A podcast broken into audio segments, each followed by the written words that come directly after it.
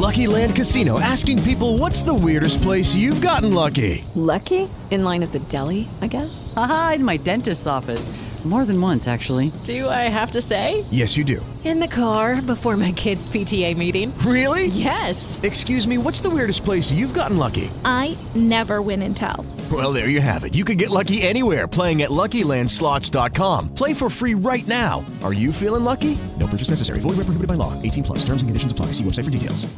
With the Lucky Land slots, you can get lucky just about anywhere. This is your captain speaking. Uh, we've got clear runway and the weather's fine, but we're just going to circle up here a while and uh, get lucky. No, no, nothing like that. It's just these cash prizes add up quick. So I suggest you sit back, keep your tray table upright, and start getting lucky. Play for free at LuckyLandSlots.com. Are you feeling lucky? No purchase necessary. Void where prohibited by law. 18 plus terms and conditions apply. See website for details.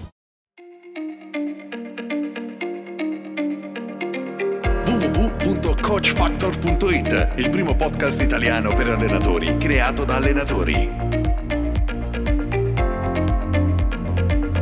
Benvenuti alla seconda parte dell'intervista insieme a Maurizio Moretti. In questo episodio Maurizio, dopo averci raccontato la sua idea di pallavolo e aver eh, parlato della programmazione e pianificazione di un gruppo giovanile di alto livello, entra nel dettaglio di quelli che sono gli aspetti tecnico-tattici nella gestione di una squadra giovanile. www.coachfactor.it, il primo podcast italiano per allenatori, creato da allenatori. Quali figure tu ritieni imprescindibili per la gestione di un gruppo giovanile di alto livello? Con tutti, cioè, eh, di chi non si può veramente fare a meno? Ti dicevo che eh, non è che io abbia questo staff tecnico così eh, diciamo completo, no? anche perché questo è un po' il problema di tutte le, le, le società, penso, no? Ma, o perlomeno delle, della maggior parte, perché poi dopo le disponibilità economiche sono, sono quelle che sono. E noi siamo quattro allenatori che gestiamo appunto la B1, la B2 e le 2C e che però dopo ci aiutiamo eh, l'uno, l'uno, con l'altro. No? E, e al di là di questo, però, penso che sia importante avere un preparatore atletico e, e avere anche delle rilevazioni statistiche perché comunque sono, sono importanti. E mi piacerebbe riuscire a lavorare di più, cerchiamo di farlo, ce lo siamo dati eh, quest'anno come obiettivo eh, con l'uso del feedback, quindi diciamo eh, della ripresa, della visione della ripresa durante l'allenamento. Difatti quando riusciamo a collaborare tra allenatori, eh, no, la Carmen Pimentel che, che è l'allenatrice che, che, mi aiuta di più, no, e qualche volta anche il preparatore atletico che Pietro Stelzer, eh, diciamo ehm, riprendono alcune situazioni tecniche dei, dei, ragazzi che giocano e poi glieli fanno rivedere. Penso che questa, quella del feedback sia la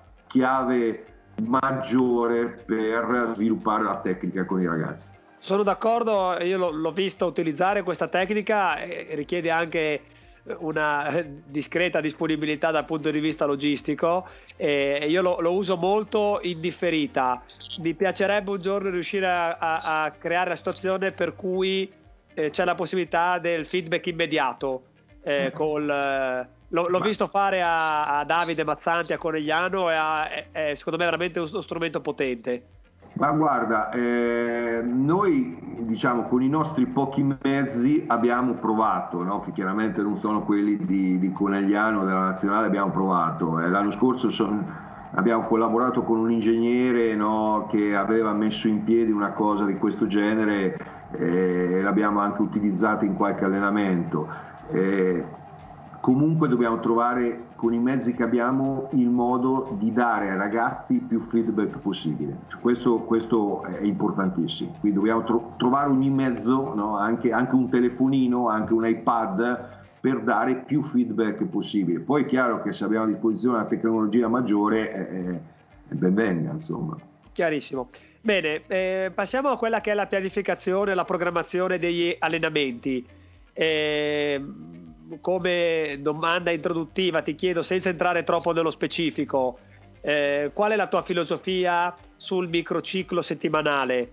eh, ovvero eh, il tuo microciclo settimanale è eh, standardizzato a seconda del periodo, è standardizzato a seconda del, dell'obiettivo, varia eh, co- costantemente perché eh, trattandosi di gruppi giovanili non, una, non è finalizzato al risultato come può capitare nel seniores. Qual è la tua idea?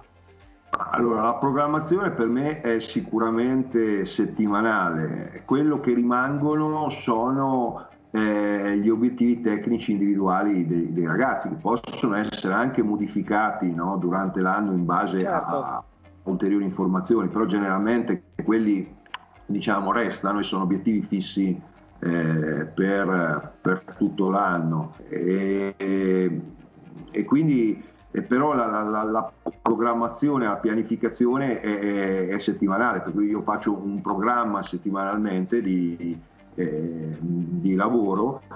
E una cosa importante che insomma, ho cambiato in questi ultimi anni e mi, mi, mi, sento di dirla perché la ritengo importante è che do molto spazio all'autovalutazione dell'atleta.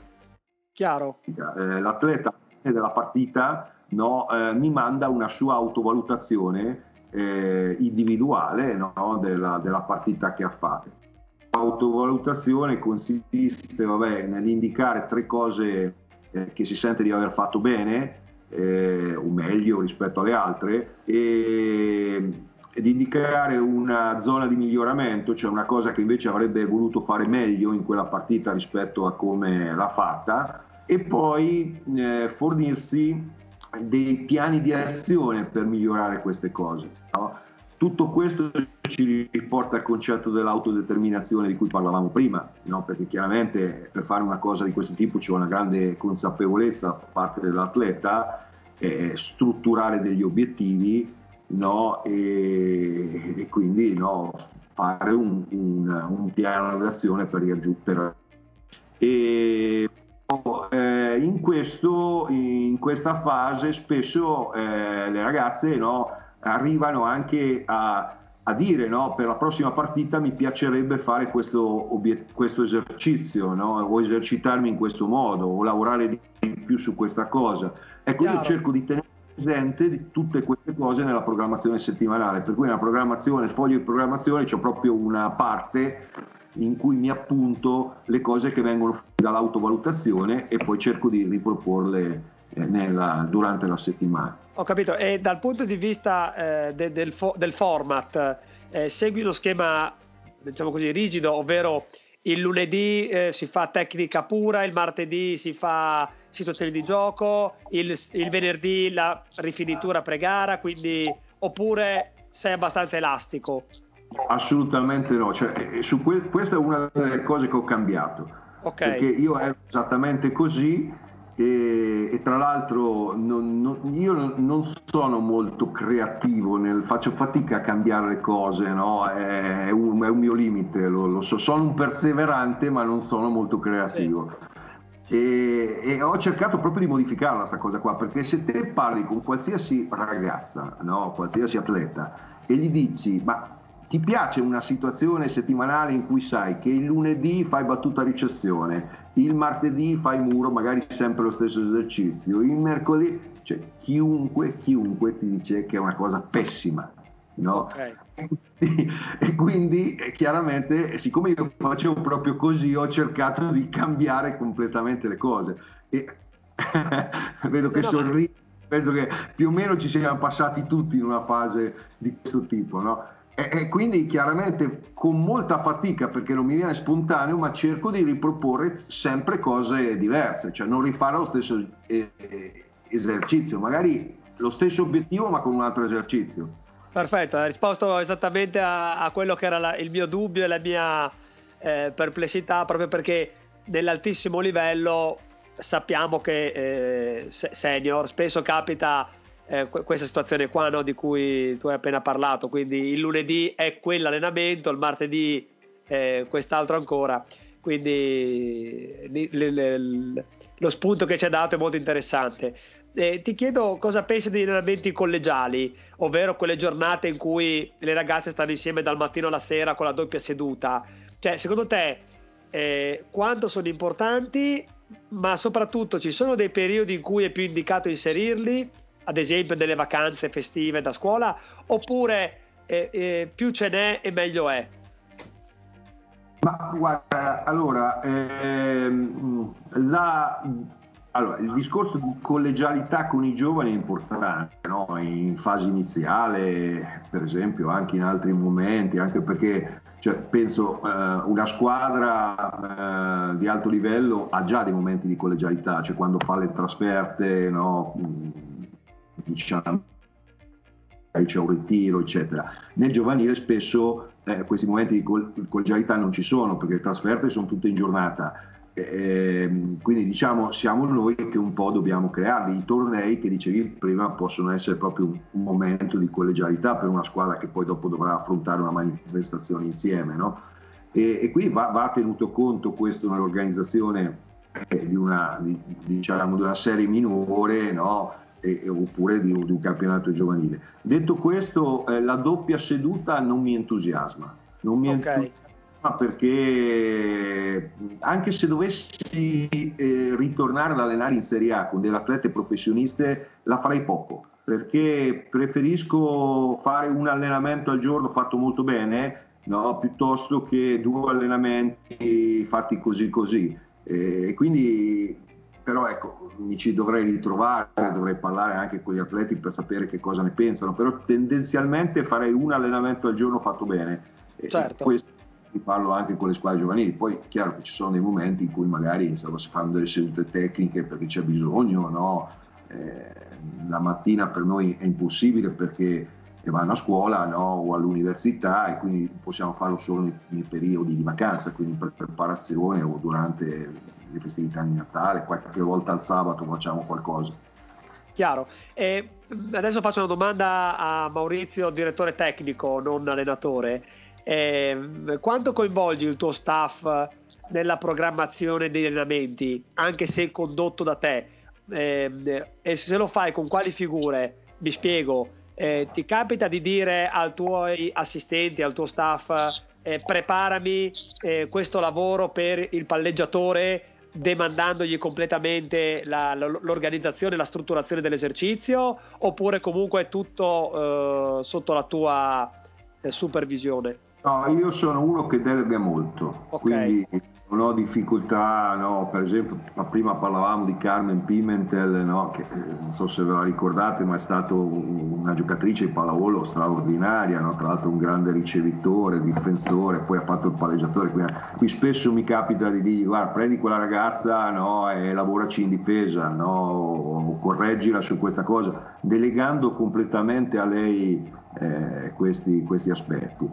Eh, mi piace condividere molto con gli allenatori, no? eh, per dirti noi eh, sia con gli allenatori sia con la squadra. Noi abbiamo un gruppo di, di, di WhatsApp, di Messenger no? con i coach, no? con i quattro coach principali e un gruppo con le ragazze. Io sempre metto l'allenamento in tutti e due i gruppi, per cui l'allenamento è diciamo a, a conoscenza prima sia degli atleti che eh, dello staff e, e, condivido tutte le cose che, che è possibile condividere con, sia con gli allenatori che con, con, con, con gli atleti no? perché penso che questa sia la strada migliore.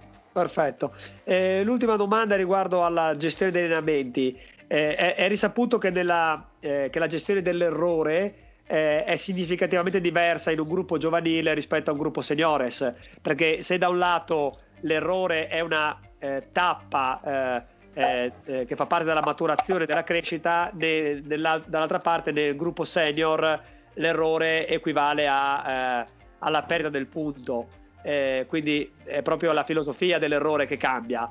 E tu che indicazioni vuoi dare ai giovani allenatori a riguardo? Cioè, relativamente alla gestione dell'errore nel gruppo giovanile?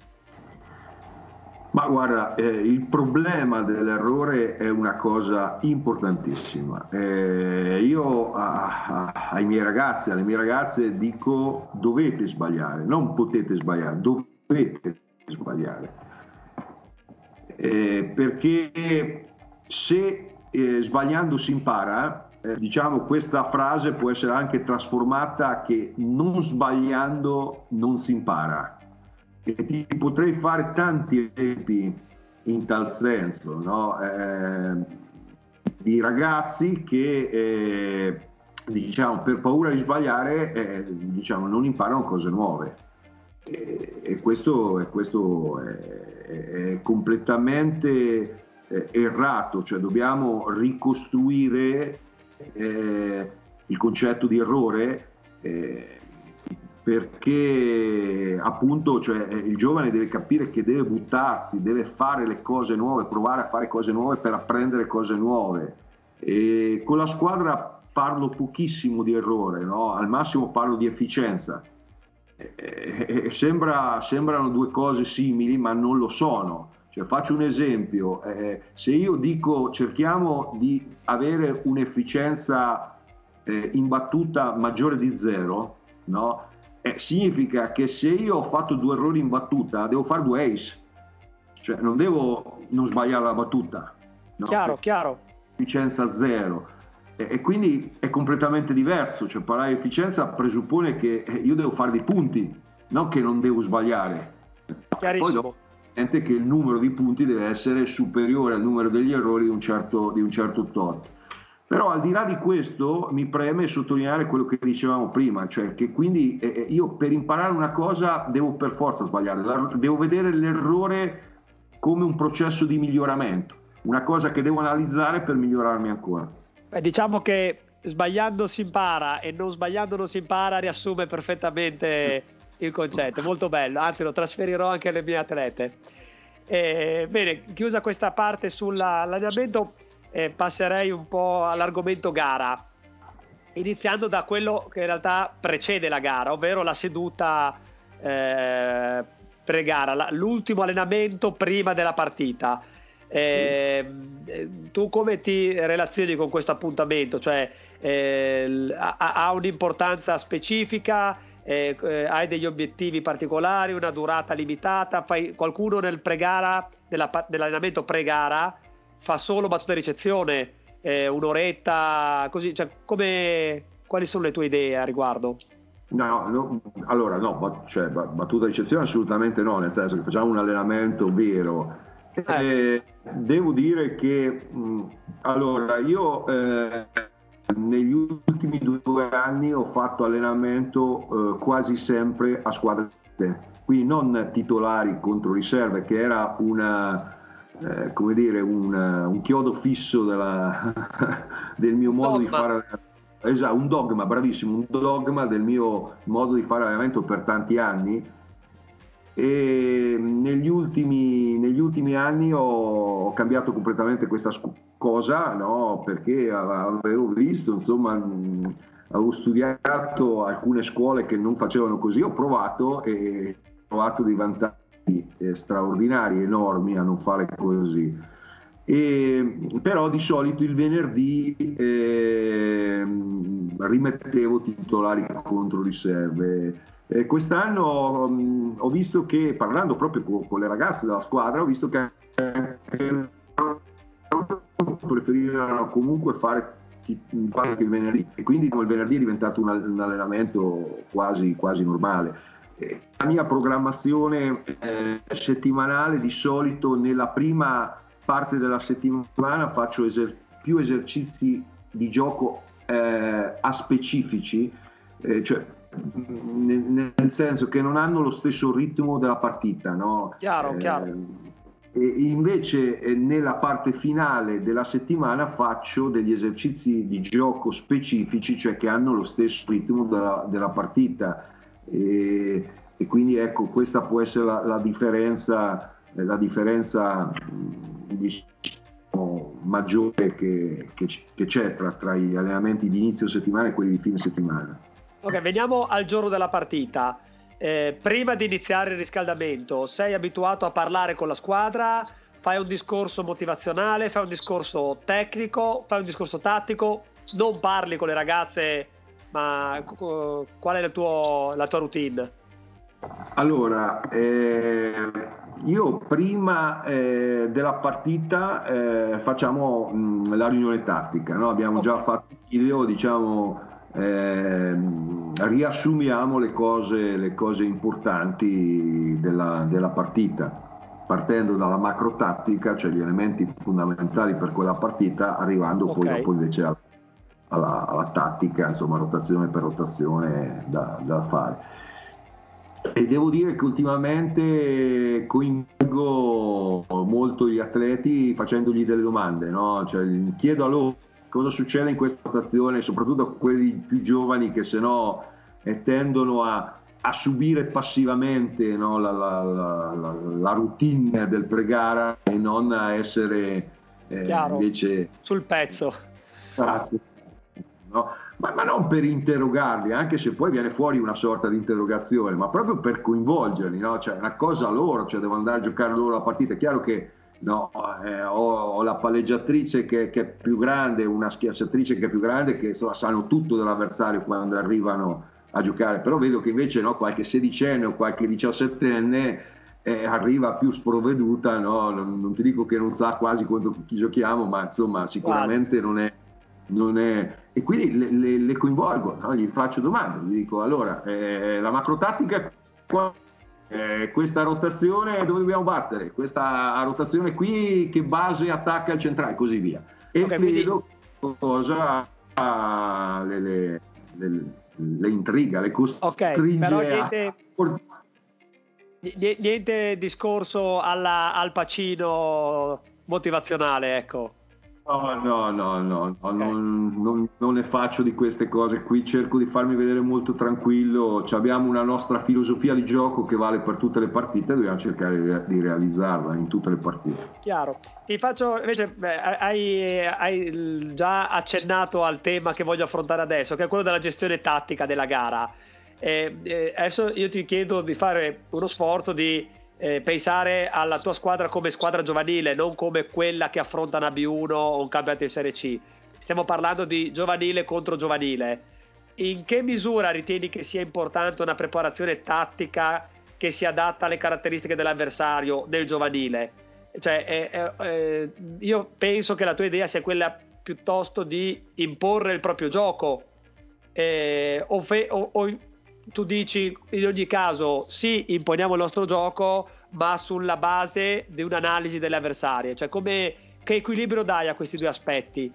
Ma eh, io direi che eh, bisognerebbe differenziare le categorie, no? cioè, sì. direi che in under 14 non, non facciamo nessuna, nessuna analisi della sta cercando di stare attenti soprattutto all'Under 14, al nostro gioco in Under 14. In Under 16 e Under 18 generalmente fino alle finali non, non, facciamo preparazione delle partite, non facciamo video, eh, chiaramente se arriviamo alla finale regionale lì magari la partita in qualche modo comunque preparata, però diciamo che comunque non è una preparazione approfondita, no? vengono date le indicazioni di massima e quando si arriva alle finali nazionali invece cioè, si opera in maniera simile a, come poi dopo si fa in campionato, anche perché la abituati in tal senso perché quasi tutte hanno già giocato campionati no, di, B, di B1, di B2, per cui insomma, sono preparate a questo tipo di preparazione e viene fatta anche a livello giovanile nel finale. Questo non so se ho risposto alla, Hai risposto, alla tua No, no, hai risposto perfettamente e, e, ti chiedo di conseguenza, nel momento in cui eh, eh, fate una, una, un'analisi delle avversarie, eh, quali sono le informazioni che dai alle tue giocatrici? Eh, o meglio, quali informazioni ritieni imprescindibili? Cioè, di tutte, sappiamo che possiamo dare centinaia, anzi forse migliaia di indicazioni tattiche, quali però non possono mancare in una preparazione... Ma ma secondo me questo anche, anche, in B, cioè in generale, secondo me è fondamentale la macrotattica. Cioè nel senso, io ho tre cose che ritengo decisive, che poi posso anche modificare durante la partita, perché no, durante la partita non siamo mai sicuri che vada eh, come, come, avevamo previsto, no? ma possono succedere cose completamente diverse no? rispetto a quelle che avevamo previsto. Però in linea di massima penso che sia fondamentale la macro tattica, cioè stabilire tre cose del nostro cambio palla importanti e tre cose della nostra fase break importanti. Okay. E, e quindi diciamo questa è la priorità. Poi ah, chiaramente poi dopo scendiamo nei dettagli, no? perché eh, ti faccio un esempio, cioè vado a giocare con una squadra, dico è, è fondamentale mettere in difficoltà questo giocatore in ricezione e fermare questo giocatore in attacco. No, questi possono essere due punti della macro tattica. Certo, certo. Ben chiari che eh, cioè, quella partita ce la giochiamo su quelle cose lì, no? almeno in partenza, poi essere, possono essere modificate perché magari dico una banalità, quel giocatore che eh, volevo fermare quel giorno lì si infortuna e non gioca, devo ristrutturare la macro tattica in base a una partita che si sta evolvendo in maniera, in maniera diversa. Ok, no? eh, ma quanta autonomia... Prego?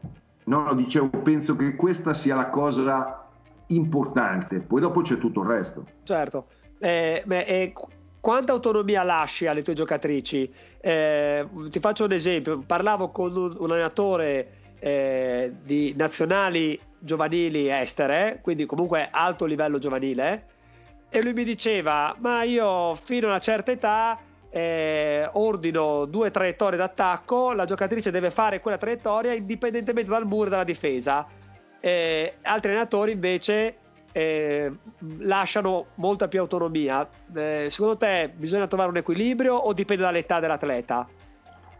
No, secondo me bisogna sviluppare autonomia, cioè okay. assolutamente, quindi cioè, sono assolutamente per questa direzione, cioè uno è uno degli elementi basilari per la crescita di un atleta, per cui Perfetto. proprio lo ma, ma, da quando sono bambine, cioè, no? quindi dall'under 13, dall'under 14, cioè creiamo delle situazioni per sviluppare autonomia. E, e quindi questo va avanti poi. No? Cioè, io, io, dico sempre che voglio, voglio, formare dei leader, non voglio formare i giocatori. No? Eh, quindi eh, devono, devono, decidere, devono, devono conoscere, devono sapere, devono prendere decisioni. È chiaro che è molto importante creare una consapevolezza eh, della, del, dell'atleta, no? del ragazzo, del giovane, cioè deve sapere eh, effettivamente come vanno le cose. Eh, per esempio, no? i nostri ragazzi sanno dove fanno i punti durante una partita. Questa è una cosa, cioè quali sono le loro traiettorie d'attacco con cui fanno più punti. Ecco, devo creare questa consapevolezza. No? Eh, cioè de- devono sapere, no? devono avere gli strumenti, qui ritorniamo nel discorso del feedback, eh, devono avere gli strumenti per eh, conoscere eh, loro stessi e anche conoscere la loro squadra. E detto questo, poi dopo questi strumenti li devono portare a prendere delle decisioni. È chiaro che noi eh, guideremo il loro, il loro apprendimento, no? cioè, questo certo. deve essere il loro cioè guidarli verso il percorso, però eh, devono, devono decidere per conto loro. Possiamo chiamarla consapevolezza guidata, ecco. Esatto. Esatto. Ok, ti faccio l'ultima domanda relativamente a, alla gestione della gara e a questi aspetti qua sull'avversario. Eh, nella pallavolo di altissimo livello eh, sappiamo che c'è una ricerca eh, sempre più spasmodica al dato statistico, all'analisi delle tendenze dell'avversario, addirittura si scautizza la distribuzione del pareggiatore nei primi 10 punti, negli ultimi 5, cioè quasi un'ossessione. Secondo te nella pallavolo eh, eh, giovanile ha senso questo gioco di strategia? Eh, si adatta bene oppure possiamo, si può rimandare questa, questa tendenza? Ma guarda, io eh, ti, ti, ti, racconto diciamo, un aneddoto di, sì. di, di, una volta che andai a sentire eh, Riccardo Giuliani, no? che era l'allenatore sì. di Auto, sì, no? adesso allena, non so se allena in, all'Italia all'estero, comunque insomma, allenatore che ha vinto gli scudetti, eccetera. E, e, lui in quel momento allenava la Lube, fece corso sulla fase break e disse all'incirca queste parole, dice noi facciamo una preparazione quasi maniacale della partita. No? Abbiamo sì. due scoutman che lavorano a tempo pieno, no? analizzano tutte le partite giocate dall'avversario fino a quel momento. Bene, sapete quanto questa cosa incide in un set? lui dice su 25 punti, uno o due punti. E dice noi la facciamo perché chiaramente eh, uno o due punti per noi possono essere quelli decisivi.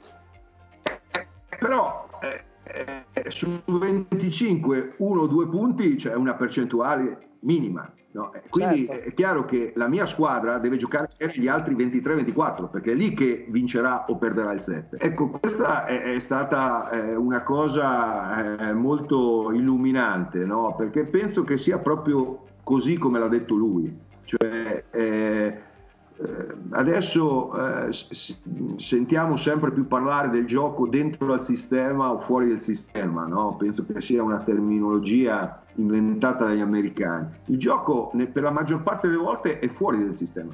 Io devo abituare la squadra a giocare fuori del sistema, non dentro il sistema. E quindi Chiaro. se io eh, mi abituo a, solo a quando il gioco è dentro il sistema non, non esco fuori, cioè sarà una squadra che, che, vincerà poco, perché poi dopo tutte le volte che si creeranno delle situazioni eh, alternative, cioè stabiliamo che noi battiamo in zona 5 no? e, e facciamo uno studio che quando battiamo in zona 5 eh, il palleggiatore se ha la ricezione doppia positiva alza con la zona 2, se ha la ricezione spostata avanti alza con la zona 4, ma potrei andare avanti all'infinito su queste cose qua. Ma quante volte in una partita, in quella rotazione, si crea quella situazione che io ho studiato così come l'ho studiato? E, e invece quante altre volte non si crea in quella situazione lì, io devo risolverla lo stesso.